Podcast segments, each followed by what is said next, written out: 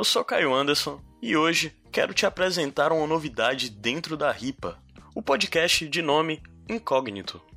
Não, não é que ele seja oculto ou algo desse tipo. Incógnito é o nome pelo qual nós batizamos esse novo podcast.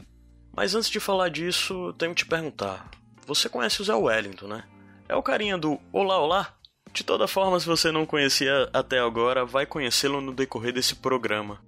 O Zé é roteirista de quadrinhos, tá? E o que você vai ouvir a partir do momento que eu parar de falar é a forma como ele decidiu apresentar para os ouvintes do Iradex o novo álbum que ele lançou recentemente, o Steampunk Ladies. E dentro do processo de produção desse programa que apresenta o seu novo quadrinho, ele disse que passou por algo muito curioso, que foi por um processo de transformação. Muita coisa dentro dele mudou, sabe? As percepções que ele tinha sobre os temas que o quadrinho aborda. E daí a gente conversando um pouco sobre isso que ele nos disse, a gente se perguntou se isso acontece comumente com autores, deles serem transformados pela sua obra. Eu acredito que aconteça. E é uma pena pensar que essa história de transformação do autor a partir da sua obra nunca chega até o conhecimento do consumidor final. Essas mudanças são sempre omitidas, ocultas. Não é isso? Não sei se essa é a palavra certa. Essas mudanças são sempre incógnitas. Incógnitas. Incógnito. Ei, isso é interessante. Isso pode ser um programa novo dentro da nossa grade de atrações, hein? Ah. E daí veio toda a ideia em torno deste novo projeto do Iradex. Mas você se pergunta, nós mesmo já nos perguntamos desde o começo. E aí, isso vai vingar? Hum, não sei. Espero que sim. E você pode nos ajudar a impulsionar essa coisa toda. Se você gostar da ideia, nos mande o seu feedback dizendo o que achou. Se achou lindo, massa, ponto pro Iradex. Achou legal, mas tem suas ressalvas? Manda uma mensagem pra gente com suas considerações e sugestões, isso vai nos ajudar muito. Não gostou? Ih, rapaz. De toda forma, você pode falar conosco através do e-mail, que é podcast.iradex.net. Também pode falar conosco através do Twitter ou Facebook. Só procurar por Iradex em ambos que você vai nos encontrar. Pode até nos mandar mensagem no WhatsApp. Nosso número lá é o 85 99760 1578. 85 99760 1578. O seu retorno é essencial para nós decidirmos o destino que isso vai tomar, entende? Então, despertamos o seu interesse, você terminou de ouvir e já está curioso para saber quando sai o próximo. A resposta é não sei, já que mesmo com esse piloto, esse projeto ainda é muito embrionário. Nós vamos procurar trabalhar para que ele tenha uma continuidade e que ele saia o quanto antes. Esse é o nosso intuito. Mas até agora eu só estou falando para quem já nos conhece. Se você chegou aqui de paraquedas e não sabe sobre o que tudo isso se trata, eu tenho que te dizer que essa é uma atração do site iradex.net, que é a casa da RIPA, e o que é a RIPA? É a rede Iradex de podcasts associados, que hoje é composta pelos programas Iradex Podcast, que é o nosso podcast de indicações semanais, o Sem Fim, que é o nosso programa um pouco mais maluco, onde a gente pode falar livremente sobre qualquer coisa e geralmente usa ele para conversar mais diretamente com os nossos ouvintes, o Sete Reinos, que é o nosso programa sobre a série Game of Thrones da HBO e os livros As Crônicas de Gelo e Fogo do George Martin, e o PH Santos Show, que é o programa de entrevista do PH, o criador do iradex.net. O portal também abriga uma área de blogs e colunas com textos opinativos, meio despojados, e também traz esporadicamente contos que surgem na cabeça de alguém da nossa equipe. Putz, então é isso, já falei demais. Fiquem agora com o piloto de Incógnito, que fala sobre a representação feminina e HQ Steampunk Ladies. Mas antes de me calar, Zé, me responde uma coisa. O que é um leitor beta?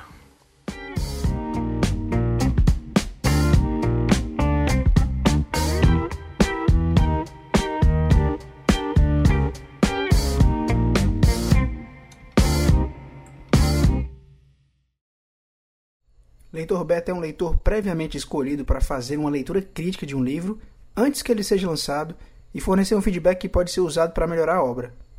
Esse podcast começa desse ponto. Eu escrevi uma história em quadrinhos sobre mulheres e convidei leitoras beta para me darem seu feedback. O que eu não sabia é que esse processo também mudaria o homem por trás da obra.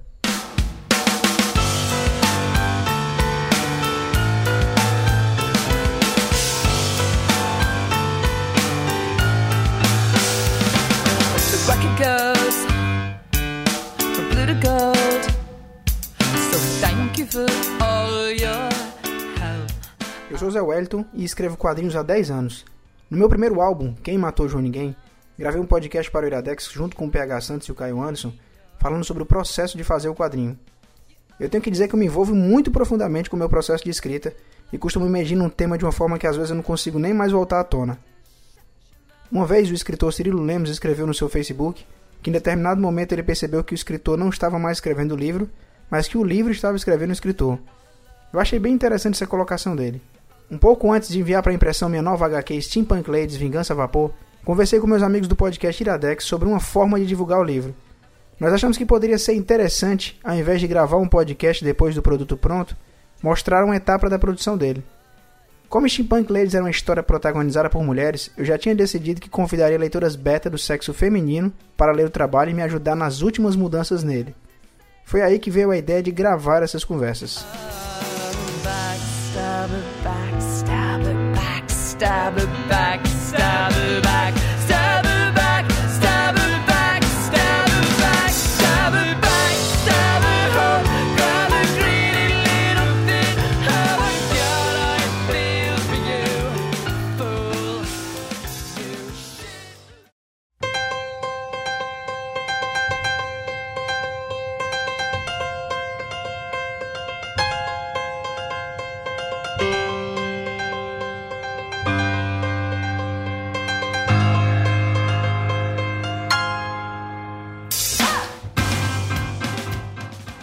Conversei com quatro mulheres diretamente através do Skype e uma de forma indireta. A escolha das leitoras foi por conveniência mesmo, se eu fosse colocar de uma forma mais acadêmica. São mulheres com experiências de vida e visões de mundo diferentes. Eu conversei com a Natasha Lins, que é da loja Ceará do Conselho Steampunk, com a Rafaela Rebouças, que é leitora de quadrinhos e também colabora com o Iradex, com a Ruth Aquino, que é organizadora do evento Desenquadradas, que discute a presença feminina nos quadrinhos, e com a Lívia Lopes, que é jornalista e também colabora com o Iradex. Recebi feedback ainda por escrito, mas infelizmente não consegui conversar com a Alessandra JJ, que é colaboradora do videocast Avantcast. Nas conversas, inicialmente deixei as leitoras à vontade para falar sobre pontos que tinham chamado a atenção na sua leitura, e depois segui um roteiro feito por mim com algumas perguntas. Eu deixei as leitoras o mais à vontade possível e evitei responder os feedbacks, a não ser que elas pedissem para que eu justificasse algo. Ah, uma coisa importante: se você ainda não leu Steampunk Ladies Vingança a Vapor, pode ficar tranquilo. Nesse papo não entrega nada importante da trama.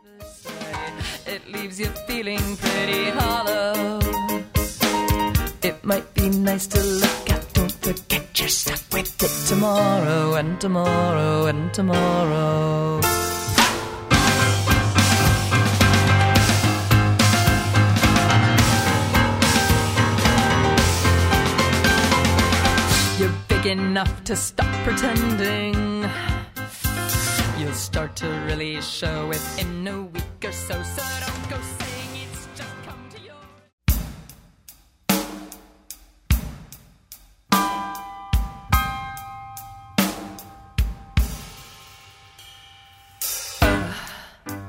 this is a Uma das primeiras coisas que perguntei às entrevistadas foi sobre os pontos de destaque na história. Eu fiquei feliz que a forma como escrevi as atitudes das personagens principais convenceu e agradou as entrevistadas. A Liv inclusive falou sobre isso. Zé, eu acho que tu que tu conseguiu colocar. Eu acho que, que toda mulher que lê o quadrinho, ela vai se ver um pouquinho em cada personagem, né?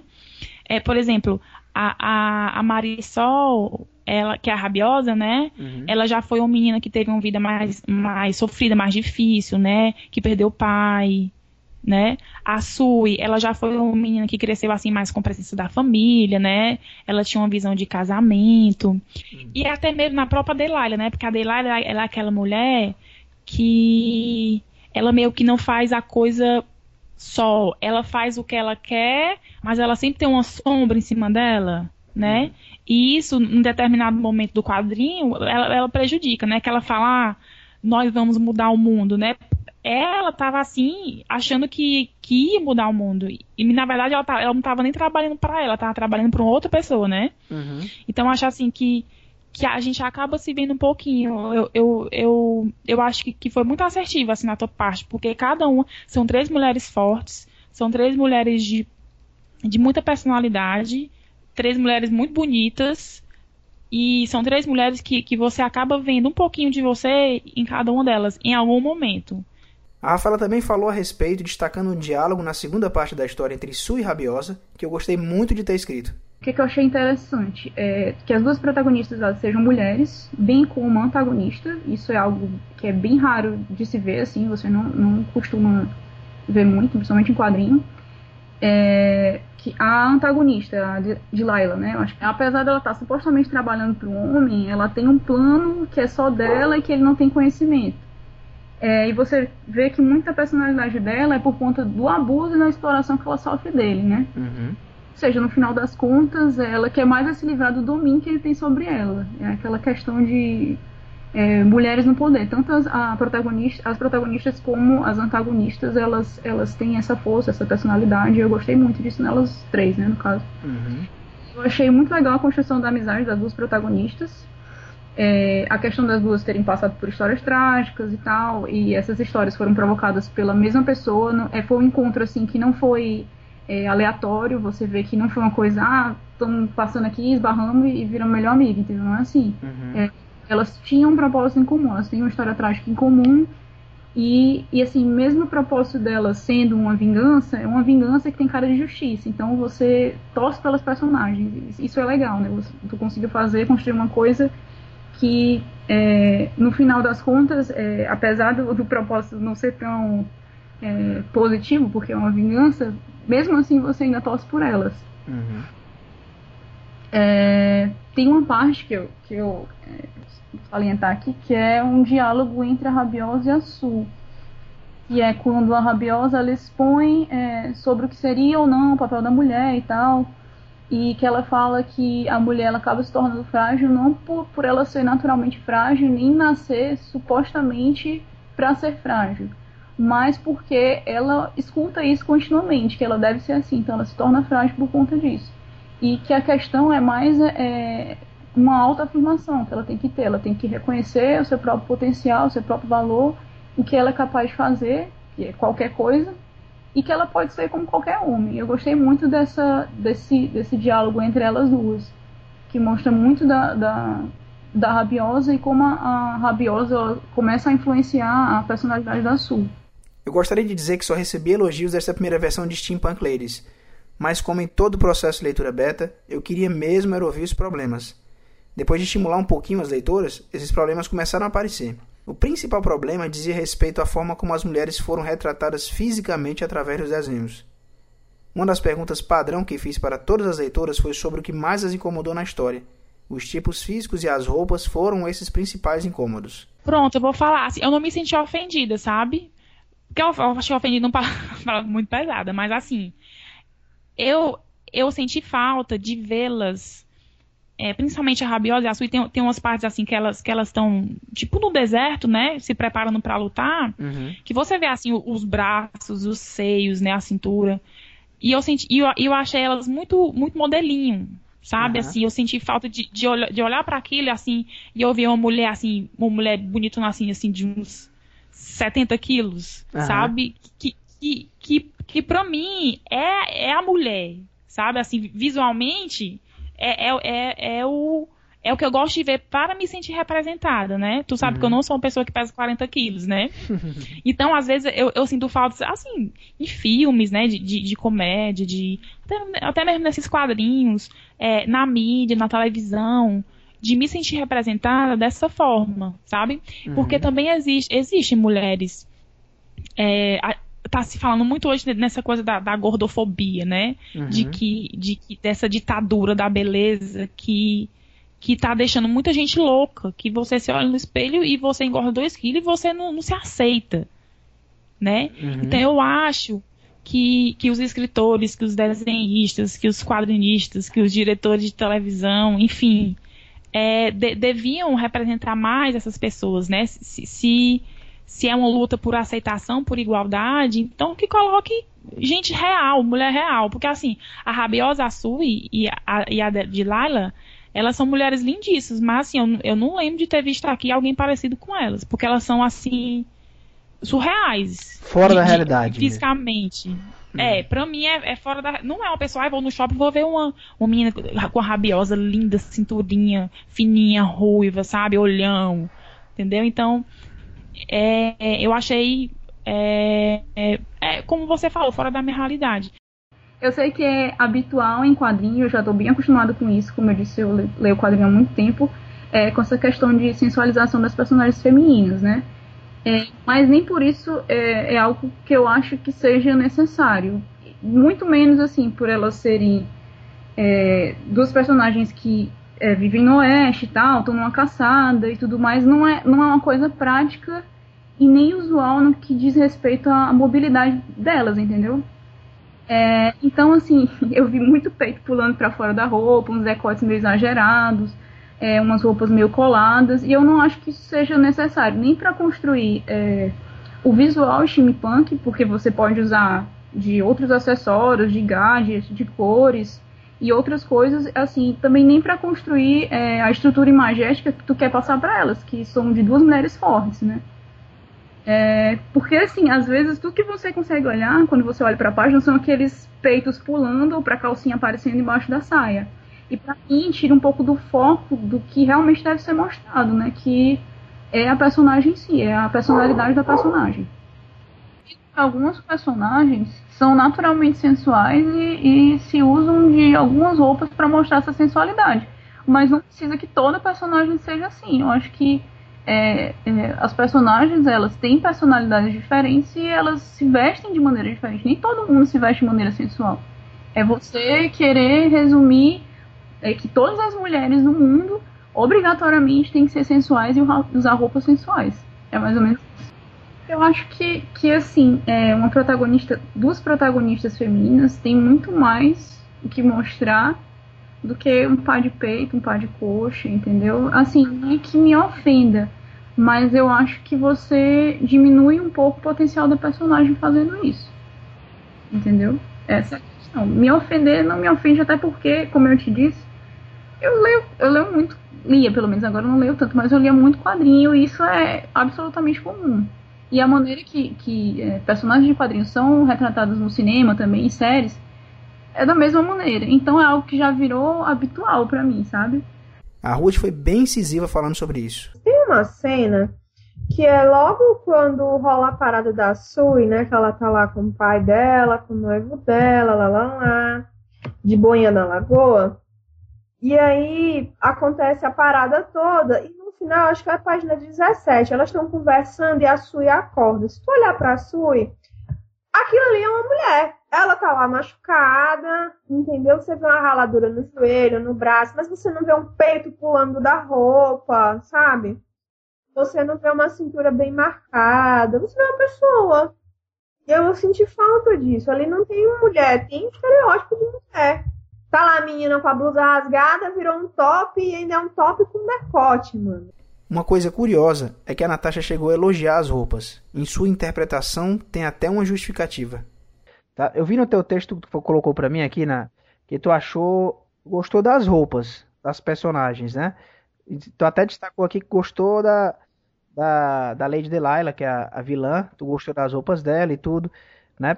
A, as roupas, a forma como as personagens elas estão retratadas, em nenhum momento nada te incomodou?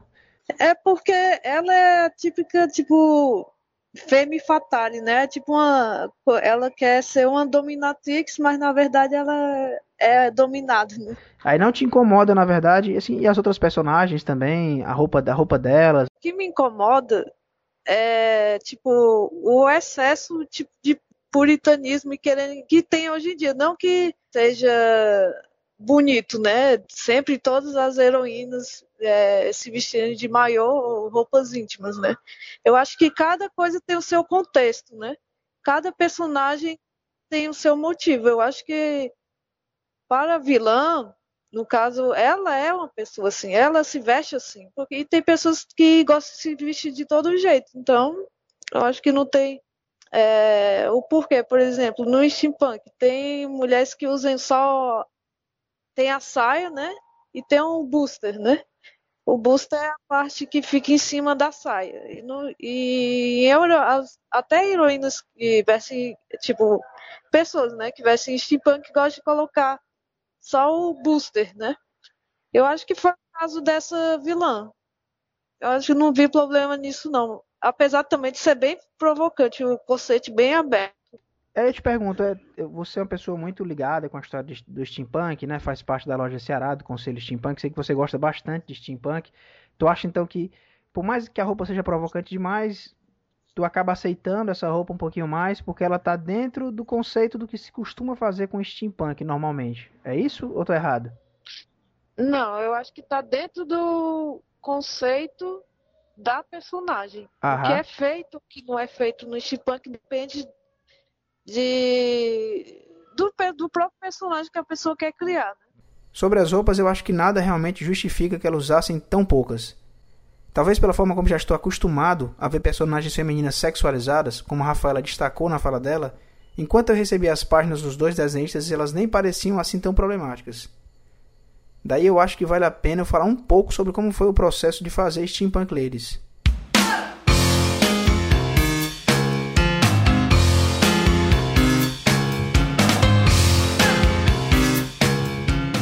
Já fazia alguns anos que o desenhista de Amorim me procurou para a gente fazer uma história em quadrinhos. Na época eu estava terminando de escrever Quem Matou João Ninguém e estava pesquisando referências para o personagem Sandro. Quem leu meu primeiro álbum vai lembrar que o Sandro era apaixonado por filmes de cowboy, especialmente os que eram protagonizados pelo Clint Eastwood. Por conta disso eu fiz uma pequena maratona de westerns, especialmente os filmes dirigidos pelo Sérgio Leone. Eu fiquei fascinado pelo gênero e isso fez com que eu ficasse com muita vontade de escrever um faroeste. Eu conversei com a Amorim a respeito e ele aceitou de cara. Além disso, eu sugeri ao Amorim que a história fosse protagonizada por mulheres. O motivo dessa escolha foi a divulgação de uma pesquisa que revelava o óbvio. A maioria dos personagens de literatura recente brasileira eram homens, brancos e heterossexuais. O link para essa pesquisa está linkado nas leituras recomendadas no post desse podcast. Vale dizer que na época eu conhecia muito pouco sobre o feminismo e sobre todas as discussões que já existiam a respeito da representação das mulheres na mídia. Aí vale destacar a proximidade na época com o FIC, que é o Festival Internacional de Quadrinhos de Belo Horizonte. No evento ia rolar uma rodada de negócios, uma coisa que nunca tinha acontecido antes, que podia ser a chance para eu publicar o meu primeiro quadrinho por uma editora.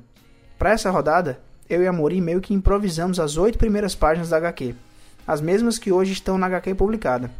Eu nem sabia para onde a história ia quando eu escrevi e não tinha começado a pesquisar referências para ela. Um detalhe que comprova isso é que mal aparecem mulheres nessas primeiras páginas. Mas o fato é que naquele tempo, com aquelas oito páginas, eu nem sabia o que ia acontecer com Sui Rabiosa. Só quando eu voltei do evento e depois de terminar Quem Matou João Ninguém foi que comecei a trabalhar nos conceitos de Steampunk Ladies.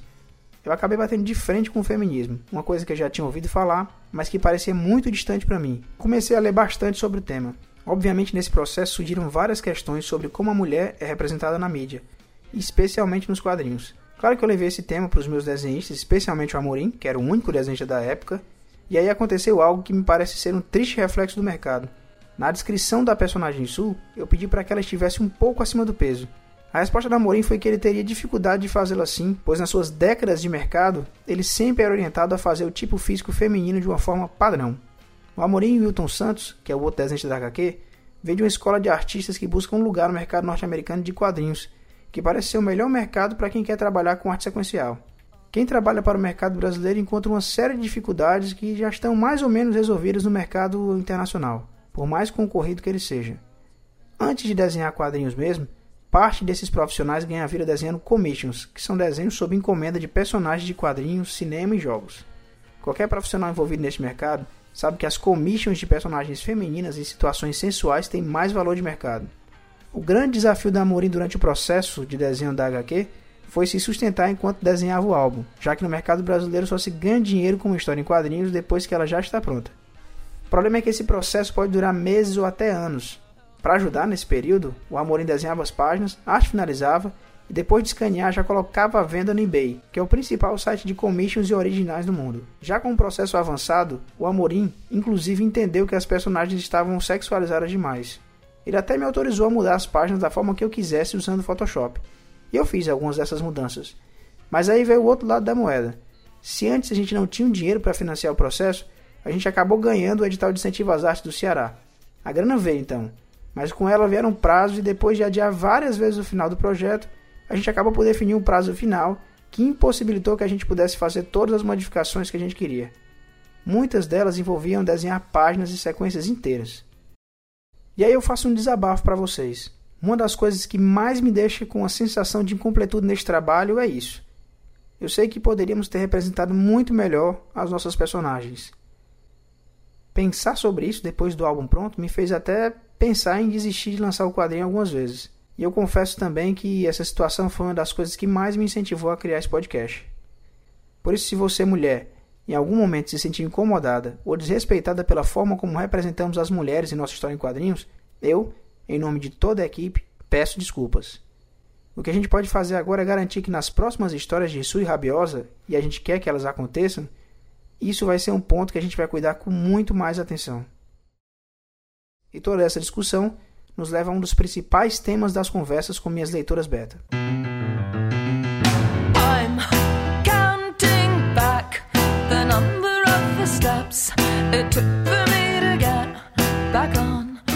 Eu tenho tentado entender o feminismo desde que eu comecei a pensar nesse quadrinho. Perguntei para as minhas leitoras se elas se consideram feministas. A Natasha se considera feminista. Eu me considero, sim, uma pessoa feminista, mas é lógico que nós, por causa da própria sociedade, temos que é, nos, nos reeducar, né? Cada vez mais a gente tem que nos reeducar para que a, nosso pensamento e nossas ações fiquem mais de acordo com a igualdade. E a Rafaela também, apesar de se considerar mais moderada.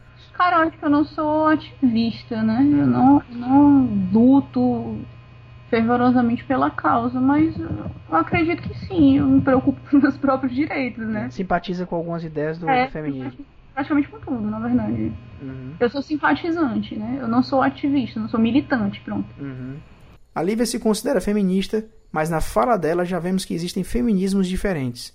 Ela tentou explicar o dela. Zé, eu, eu, é, é porque esse negócio de sim ou não, sabe? Eu, eu sou jornalista, né? Então, uhum. esse sim ou não, sabe?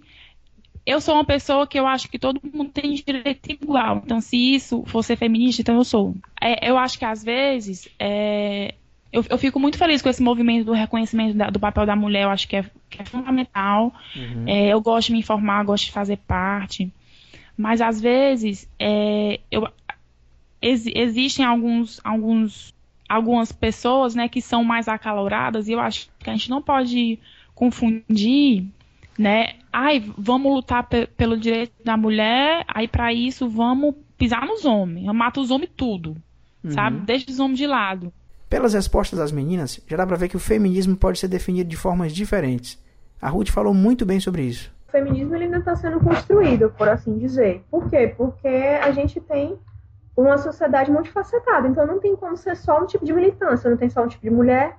Boa parte do que se fala de feminismo relacionado às histórias em quadrinhos ou entretenimento em geral está ligado à forma como as mulheres são representadas na mídia. E muito sobre isso foi citado nos papos a, as mulheres, né, eu, eu, e as mulheres, a, nós somos bombardeadas com representações que na verdade não representam nada da gente, uhum. né? Tipo, é, sei lá, a casada que, que é calada porque é muito submissa, ou então a, a solteira que, que, que, que, é sol, que é porque é solteira pega todo mundo. Sabe que a gente, se você ligar a TV agora e passar 15 minutos, você vai ver alguma. Você vai se sentir de alguma maneira ofendida sabe? Uhum. Ou por estereótipos físicos, ou, ou por, por, preconceitos de personalidade, de atitude. Eu não consigo pensar, pensar em, lembrar em um, mas eu consigo lembrar no geral, sabe? Eu acho que, que a gente, que as mulheres elas são agredidas constantemente com, com preconceitos e com, e com estereótipos. É a naturalização da cultura de estupro, é a naturalização de certas é, é, coisas que não são naturais, entendeu? Dessa uhum. parada toda, quer seja no quadrinho, quer seja no, no, no, dia a dia, entendeu? É a parada de a menina chegar e falar assim, pô, eu tava ali passando, o cara foi lá e levantou a, o meu vestido e passou a mão na minha perna, caralho, você, porra, que tamanho era o teu vestido? Que horas que você tava? Não importa, entendeu? Não importa. Eu sempre uso um exemplo muito simples e todo mundo, hum, todo homem que eu falo de começo vem se justificar e eu fico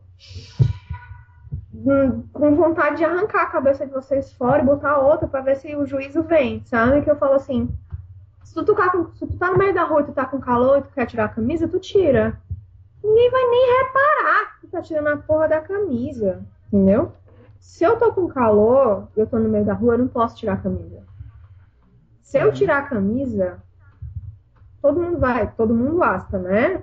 Atenção na naturalização da coisa. Todo mundo vai achar que é porque eu quero dar, eu tô me oferecendo para alguém. Eu não tenho calor, não. Eu não sou um ser humano, não. Eu não moro na mesma fortaleza que tu mora, não. A forma como a mídia trata a mulher levantou vários debates nos últimos tempos, como as capas dos desenhistas Milo Manara, Frank Cho e Rafael Albuquerque, e ainda a fatídica cena de estupro na quinta temporada da série Game of Thrones. Quando se fala de estupro e quadrinhos, a nona arte tem sua polêmica mor própria, batizada de Women in Refrigerators, que faz menção à forma como a namorada do Lanterna Verde, Kyle Rayner, é morta num quadrinho de 1994. É muito difícil para nós homens entender o que é ter medo de ser violentado ou estuprado. Para se ter uma ideia, em 2013 foram mais de 50 mil casos de estupros registrados no Brasil. Eu digo registrados porque muitas mulheres não têm coragem de denunciar. Em um texto linkado no post desse podcast, a autora fala sobre cinco coisas simples que as mulheres hesitam fazer por medo de assédio. Ser simpática com alguém do outro gênero na rua ou sair de casa vestindo o que quiser são duas coisas banais para o sexo masculino, mas perigosas quando se é uma mulher. Na minha HQ, há uma situação que levanta essa discussão sobre estupro, e conversei bastante com as meninas a respeito. Mas como falar sobre ela traria um grande spoiler da história, guardei os áudios para um programa futuro apenas sobre isso. As a coat hanger, pretty as a picture of a patient on a fresh.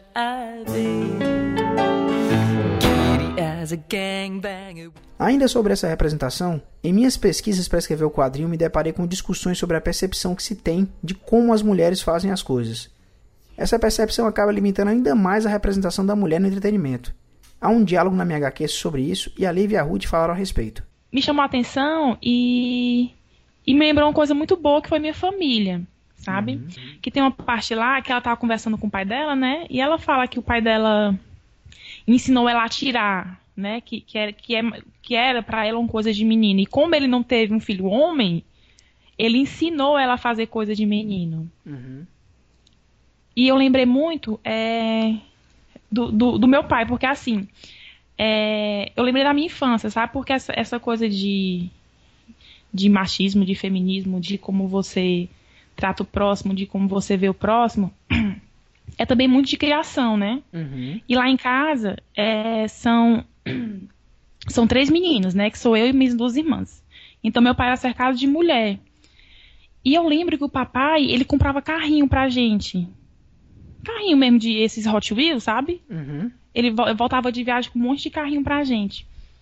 E só menina lá em casa, né? E, e hoje, é, isso, isso pode parecer normal. É, porque a gente está começando a entender que não existe é, brinque, brinquedo de menino, brinquedo de menina, existe brinquedo, né? Sim. Mas naquele tempo, eu tenho 28 anos, né? Há, vamos dizer, há 20 anos, né? é, não, não existia esse, esse, esse ativismo, né? Esse, esse englobamento que não tem coisa de menino e cor de menina. Existem coisas, né, para você brincar. Antigamente isso era Lá... um paradigma. Isso, uhum. exatamente. E a, lá em casa a gente sempre achou isso muito normal. Tipo, ai, vamos brincar, vamos, aí pega carrinho e pega, pegar o videogame, que a gente tinha um videogame também. E eu, e eu não lembro da minha mãe falando, ai, Aristeu, isso é coisa de menino, não, não dá carrinho pra essas meninas, sabe? Uhum. E assim, eu cresci num lar cristão, a gente lia a Bíblia, a gente ia à igreja batista, né? Meus pais são evangélicos. Uhum. Eu também sou cristã. E lendo esse trecho da Sui, é, eu fiquei muito orgulhosa dos meus pais, né? Porque na, naquela época eles não eram né, envolvidos com nenhuma causa de, de feminismo nem nada. É, e eu acho que sem querer, né, eles, eles sendo eles, né, eles, eles nos, nos amando, eles queriam que a gente fosse feliz, que a gente se divertisse. Seja com carrinho, seja com boneca, né, seja com videogame, seja com vestido rosa, sabe? E eu, eu lendo o quadrinho e vendo a Sui, me trouxe uma lembrança muito boa da minha infância, sabe? De, de, de como eu fui criada, né? Porque eu acho que que, que, tem, que existem os fatores externos, né? Uhum. Mas é, é, eu, eu acho que também existe muito da criação, né? Do ambiente que você vive, né? Vocês, homens, têm essa ideia no começo da vida de vocês enfiada na cabeça de vocês. Existe o jeito de correr, ponto. E existe o correr feito uma mulherzinha. O jeito de correr é o jeito do menino. O cara é que corre, né? Eu não vejo problema, né? Agora só abrindo um pouco mais o diálogo sobre você falar que corre feito uma garota, que fala feito uma garota e tarará. Aqui as meninas ah, não sei o que, a minha mulherzinha, eu costumo é, propor, não, não é com mulherzinha, é com mulher, né? Não é o que a gente é, entendeu? Porque assim, tem uma, uns lances que a gente tem que começar a se questionar, não no sentido de conseguir todas as respostas, mas no sentido de se desconstruir. O que é que é ser mulher? O que é que é ser homem?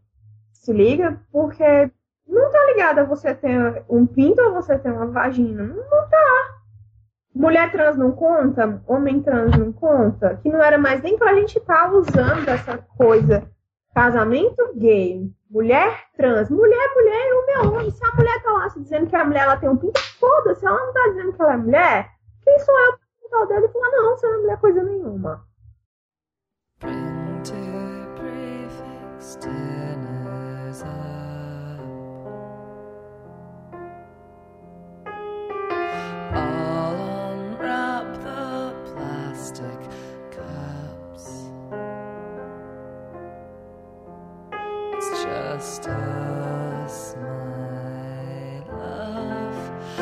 just us.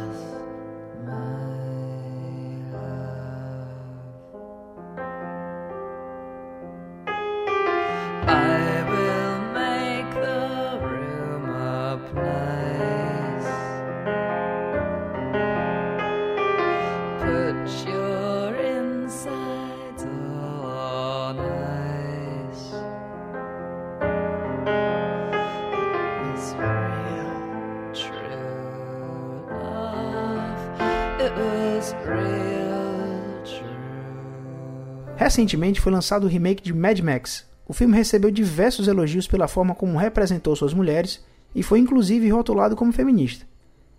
O diretor e roteirista George Miller contou com a consultoria da escritora Eve Ensler na hora de escrever o filme.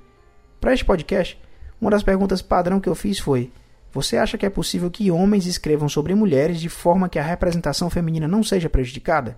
Encontrei respostas bem diferentes. É assim, como tu falou, se, se é, uma história escrita por mulher, ela é uma história. Se é escrita por homem, é outra história. Embora ambas sejam sobre mulheres. É... Eu acho, Zé, que tem, eu acho que, que, tem diferença sim. Mas acho que o segredo tá.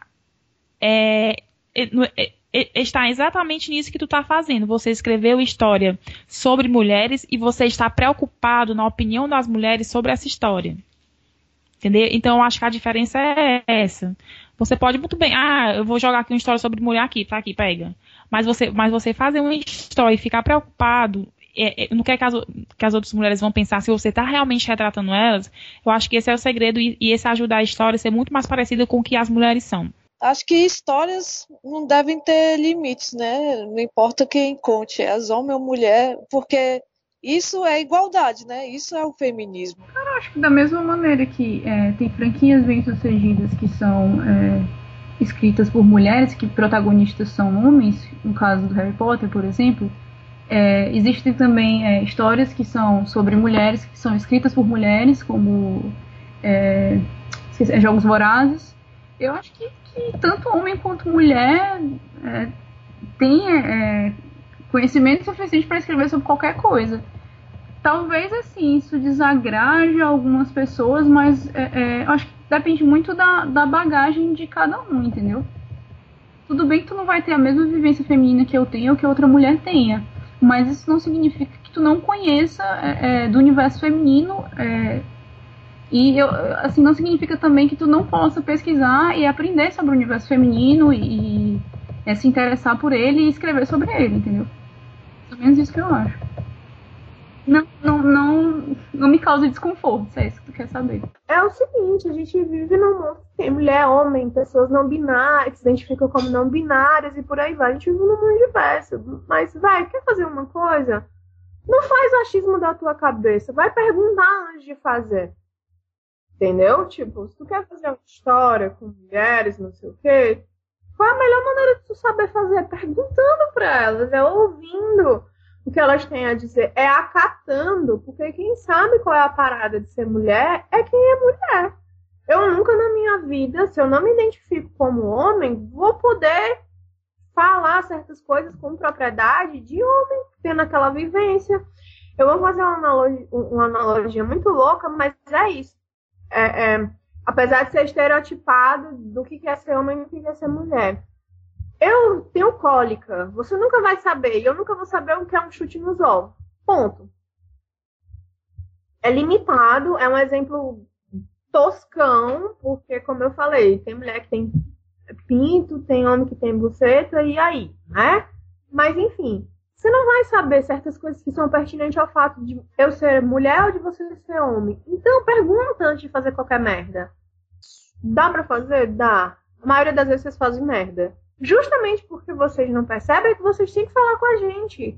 É o mínimo que vocês podem fazer. Entendeu? E que, se possível, vai fazer uma parada dessa, coloca a mulher lá. Quer seja pra, pra tá lá, é, não só respondendo as perguntas de vocês, mas sei lá, para finalizar, sei lá, para ajudar no roteiro, enfim, saca? Por que você tá falando de mulher, mulher, mulher e só tem homem? Fica uma coisa meio esquisita. Pelo menos eu, eu, eu penso dessa forma. Nunca, para mim, nunca vai ficar algo massa, porque só fica massa quando é mulher falando de mulher, porque a gente sabe qual é a nossa realidade. E eu não tô falando isso só de fazer um quadrinho é, de militância e tal, não sei o que, mas eu falo quadrinho, né, tendo personagem de mulher e tal. Pra mim, só vai rolar quando é uma mulher. Mas em que sentido? Quando a mulher já tá engajada, quando ela já percebeu certas coisas, entendeu? E, bom, eu acho que é isso. Eu não vejo muito problema quando os caras fazem, mas se eles derem ao trabalho de conversar. O problema é que eles não se dão. Então acaba virando um problema enorme. Quer seja em quadrinho, quer seja em filme, quer seja em tudo. Entendeu? O pedaço final da fala da Ruth é muito interessante. Incluir mulheres na produção de um HQ sobre mulheres me parece muito importante. E claro, pensamos sobre isso durante o processo de desenvolvimento de Steampunk Ladies. O problema é que quando o projeto começou não tínhamos grana para pagar os envolvidos. No final, o grupo foi formado pelos primeiros profissionais que aceitaram a condição de entrar no trabalho sem expectativa de ganhar nada. O colorista Elis Carlos, por exemplo, entrou na equipe depois de um post que deixei no Facebook convidando pessoas a conhecer o projeto e se candidatar a trabalhar nele. Ele foi a única pessoa que respondeu. Não vou entrar aqui na discussão sobre o mercado de quadrinhos como um todo. Me parece interessante criarmos condições para que haja mais mulheres nele. Tem alguns estudos interessantes sobre isso feitos pela Trina Robbins. Eu vou deixar algumas coisas sobre ela linkadas no post desse podcast. Mas como fazer quadrinhos se até ser uma mulher e leitora de quadrinhos é difícil? Em um texto da Ana Freitas, descobri como fóruns na internet voltados para games são misóginos. Mulheres são agredidas verbalmente e sofrem ameaças diariamente. Confesso que na minha cabeça o chamado nerd, sempre a figura social excluída, deveria ser o maior representante da luta pela equidade de gênero. Infelizmente, como mostra o texto linkado no post desse podcast, isso está errado. It is a Thursday. I got up early.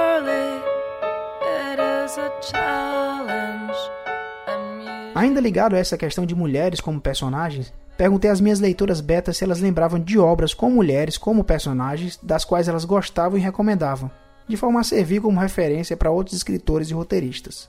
Miss Potter é de uma artista da era vitoriana. Esse filme eu assisti mil vezes, depois continuei assistindo mais mil vezes. É de uma, é de uma ilustradora de livros infantis da, na era vitoriana. Ela, ela fazia parte de uma família rica, né? Ela é, desenhava. Aí primeiro ela era desacreditada. Ela, ela tipo, conversava com os personagens dela, que era tipo. Ela desenhava ratinhos, coelhinhos, coisas de fazenda, né? Ela ia para todos os, os editores da época e ninguém dava chance para ela, né?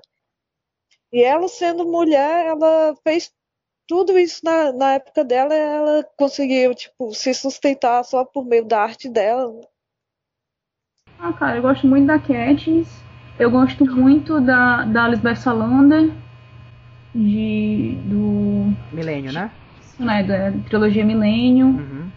É, algumas mulheres de, de Game of Thrones eu gosto. Que são protagonistas da história. Que não tá vendo, não vi nenhum aqui na minha. Ah, eu, eu gosto muito assim de, de, personagens de quadrinho, é Emma Frost, Silo, que são mulheres mais decididas, mais sarcásticas. Cora, né, véi? Cora foi um negócio que eu fiquei, puta que pariu. Cora, eu, eu fiquei super apaixonada. pelas várias personagens femininas, as várias facetas, a não exploração da questão do, do, do sexo, do ser sexy, não tem essa parada lá. Entendeu? O máximo que tem é um, é uma personagem com batom, mas assim, é um instante que um olha pra cara dela e tal, saca? Você não, não tem aquela sexualização exacerbada que existe em várias coisas que você já fica assim, Jesus! Não aguento mais ser objetificado desse jeito, sabe? Curti pra caralho em todas as questões, assim, a, o, o psicológico dela, os relacionamentos dela, não só com relação amorosa, né? Mas também com a família, com tutores que ela teve e tal. Eu achei muito bacana, sabe? Ave Maria, não tô pra assistir de novo. Orphan Black também eu curto pra caramba. Me chateou no começo, justamente por causa dessa sexualidade, assim. Primeiro episódio já tem uma bunda com uma calcinha de renda pra falar assim: qual a necessidade disso? Eu gosto muito de Orphan Black justamente porque a parada ali é mais real, apesar de ser uma loucura, né, de um mundo que ainda não é real, até onde a gente sabe. Eu acho massa porque são várias personagens ali, todas diferentes, e é lindo, entendeu? É muito lindo, porque é isso, a gente é diverso, a gente é plural, a gente não é singular todo mundo numa forminha. There's no end to the love you can give when you change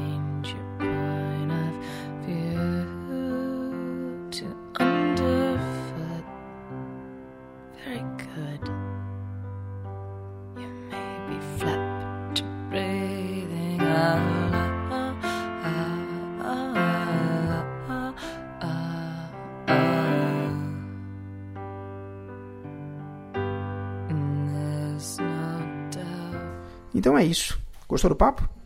A gente tem muito mais material dessas conversas que eu espero divulgar em breve. E se você tem um feedback sobre esse programa ou mesmo sobre Steampunk Ladies, eu queria muito poder ouvir. Os contatos estão no post. As músicas que tocaram durante esse podcast são da banda The Dresden Dolls, do álbum Yes Virginia, uma das coisas que eu mais escutei durante o processo de produção da HQ. Antes de encerrar, eu queria também fazer um agradecimento especial para o Manel Bu, do podcast Baião Nerd, que cedeu os equipamentos para a gravação, e aos colegas do Iradex, PH Santos, que idealizou e me provocou para este projeto, Caio Anderson, que forneceu feedbacks importantes para essa versão final, e o Gabriel Franklin, que foi o único leitor beta do sexo masculino da HQ. Foi uma honra ainda contar com as sugestões da Natasha, da Rafaela, da Ruth, da Liv e da Alessandra. Sui e Rabiosa são um pouco de vocês agora.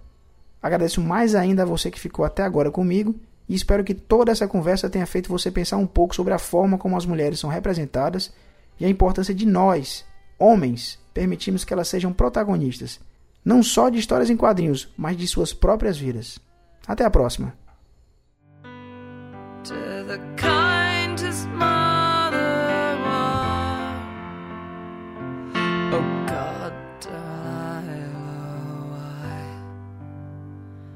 never mind.